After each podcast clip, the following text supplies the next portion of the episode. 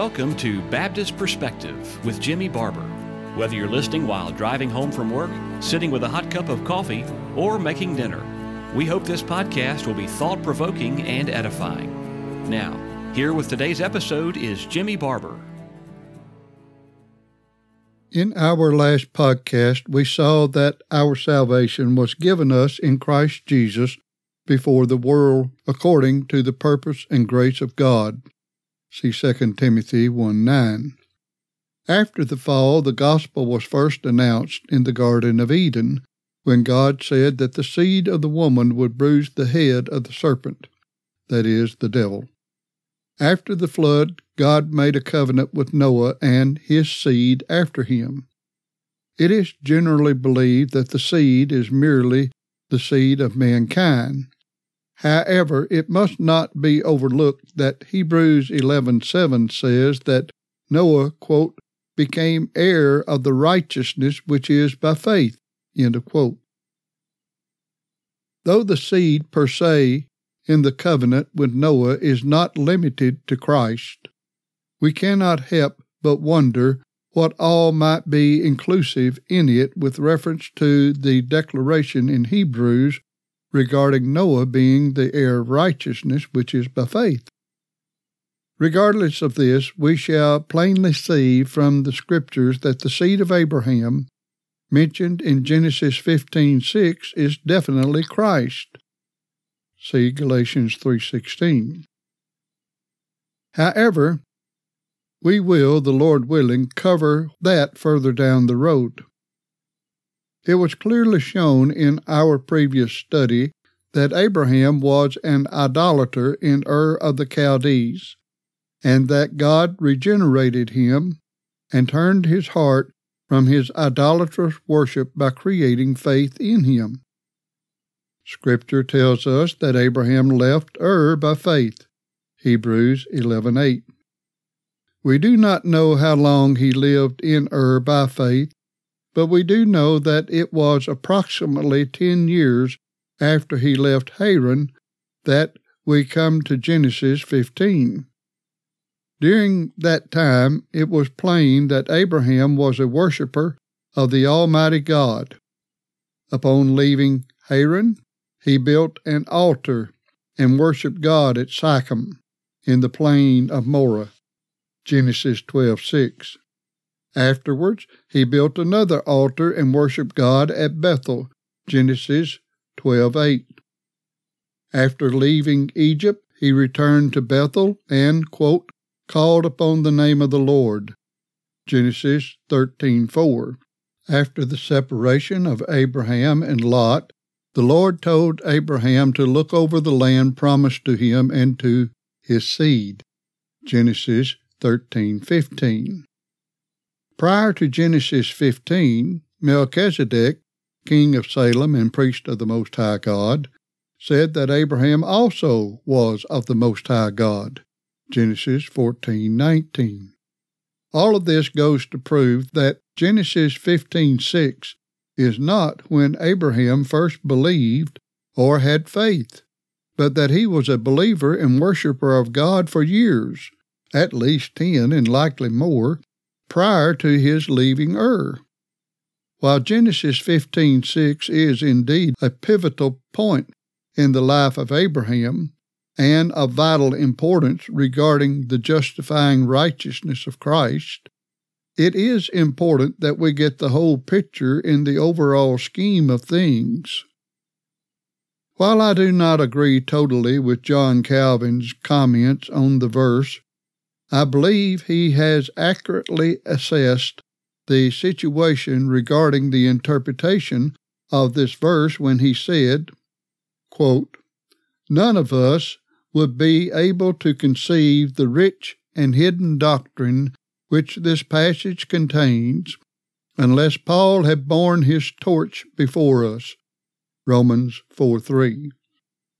But it is strange and seems like a prodigy that when the Spirit of God has kindled so great a light, yet the greater part of interpreters wander with closed eyes as in the darkness of night. I omit the Jews, whose blindness is well known.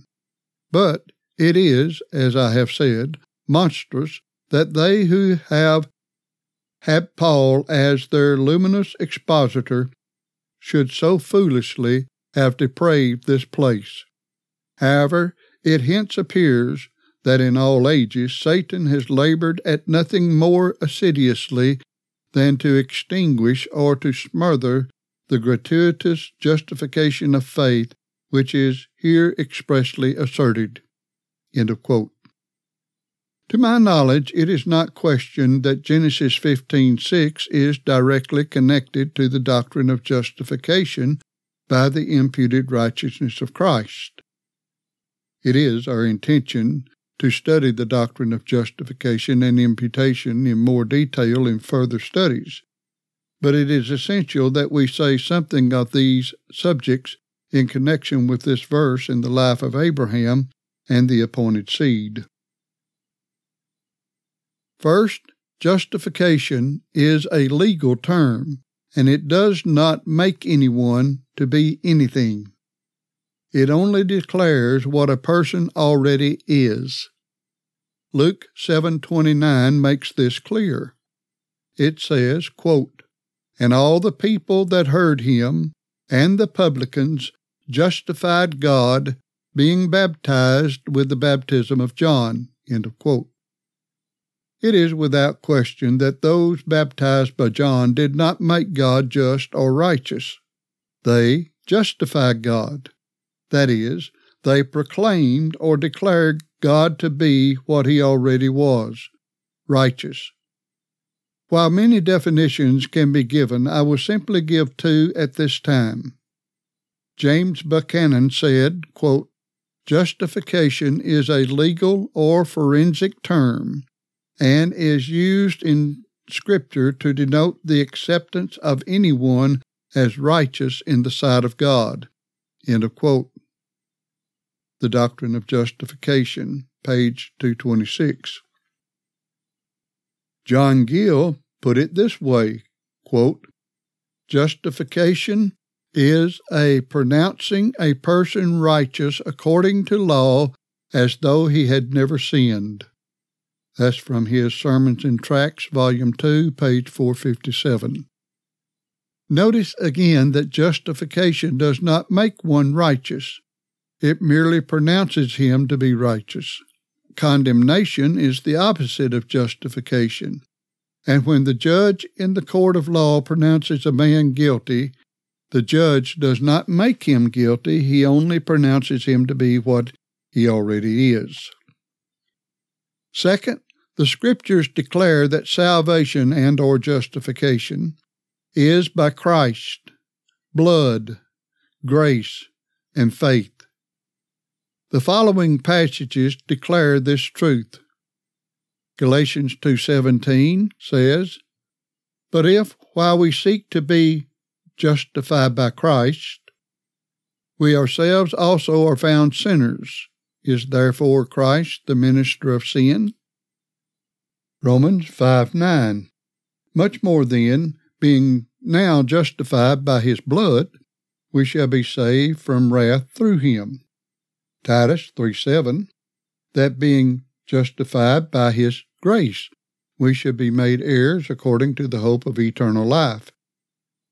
Romans 3:28 Therefore we conclude that a man is justified by faith without the deeds of the law.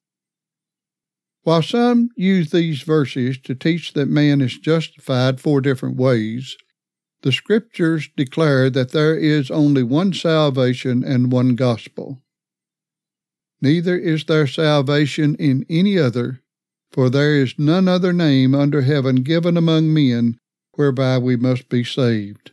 Acts 4:12. I marvel that ye are so soon removed from him that called you into the grace of Christ unto another gospel, which is not another. But there be some that trouble you and would pervert the gospel of Christ. Galatians 1 6 through 7. Therefore, it should be clear that when justification is spoken of as being by faith, grace, blood, and Christ, that these terms are used to identify the person and work of Christ. Too often the term justified by faith is so explained to lead the hearer or reader to think that a person is simply justified before God by believing or exercising faith, and that this legal transaction takes place at faith. Following the quote given above by Calvin, he followed it by saying, quote, The words of Moses are, He believed in the Lord, and he counted it to him for righteousness. In the first place, the faith of Abram is commended because by it he embraced the promise of God. It is commended in the second place because hence Abram obtained righteousness in the sight of God, and that by imputation. End of quote. Notice that Calvin said that, quote, the faith of Abram is commended in the second place because hence Abram obtained righteousness in the sight of God, and that by imputation. End of quote. Does this not sound like Abram's faith obtained righteousness in the sight of God? The scriptures make it abundantly clear that the righteousness whereby we are justified is, quote, the righteousness of Christ. Many writers could be quoted that testifies to this as well. Here are a couple for your consideration. George Smeaton stated that the righteousness of God, quote, is descriptive of the finished work of Christ as approved at the divine tribunal and the meritorious cause of our acceptance. Furthermore, he said, quote, the term righteousness does not in any passage mean the state of justification. If the state of justification does not proceed on an underlying righteousness as its basis, we are lost in the mist of uncertainty. End of quote. That is his book on atonement according to the apostles, pages 52 and 55. Agreeably, Charles Hodge wrote, Hence, this righteousness is not our own. It is nothing that we have either wrought ourselves or that inheres in us. Hence, Christ is said to be our righteousness, and we are said to be justified by his blood, his death, his obedience. We are righteous in him and are justified by him or in his name or for his sake. The righteousness of God, therefore, which the gospel reveals, and by which we are constituted righteous, is the perfect righteousness of Christ, which completely meets and answers all the demands of the law to which all men are subject and which all have broken. That's from Hodge's Commentary on Romans, page 31. Likewise, since we are not doing a fuller study at this time, we will only quote three passages that affirm that justification is based on the righteousness of Christ imputed to those for whom he died. First is 2 Corinthians 5:21, which says, "For he that is God made him that is Christ to be sin for us who knew no sin that we might be made the righteousness of God in him." In other words, God made Christ to be sin for us so that we might be made the righteousness of God. It should be obvious that the righteousness of God here is not that righteousness that resides in God in his divine nature. It is the righteousness that Christ produced on our behalf in his person and work. The Lord willing, we will discuss this more fully in future studies. Next, I shall supply a couple from the Old Testament Isaiah 45, verses 24 and 25 declares, Surely shall one say, In the Lord have I righteousness and strength. Even to him shall men come, and all that are incensed against him shall be ashamed. In the Lord shall all the seed of Israel be justified and glory. Isaiah 54:17 equally affirms, No weapon that is formed against thee shall prosper, and every tongue that shall rise against thee in judgment thou shalt condemn. This is the heritage of the servants of the Lord, and their righteousness is of me, saith the Lord. I regret that our time is used up for today, and we will, the Lord willing, continue to enlarge more on Genesis 15:6 and its association with such topics as justification, imputation, and faith regarding the salvation of God.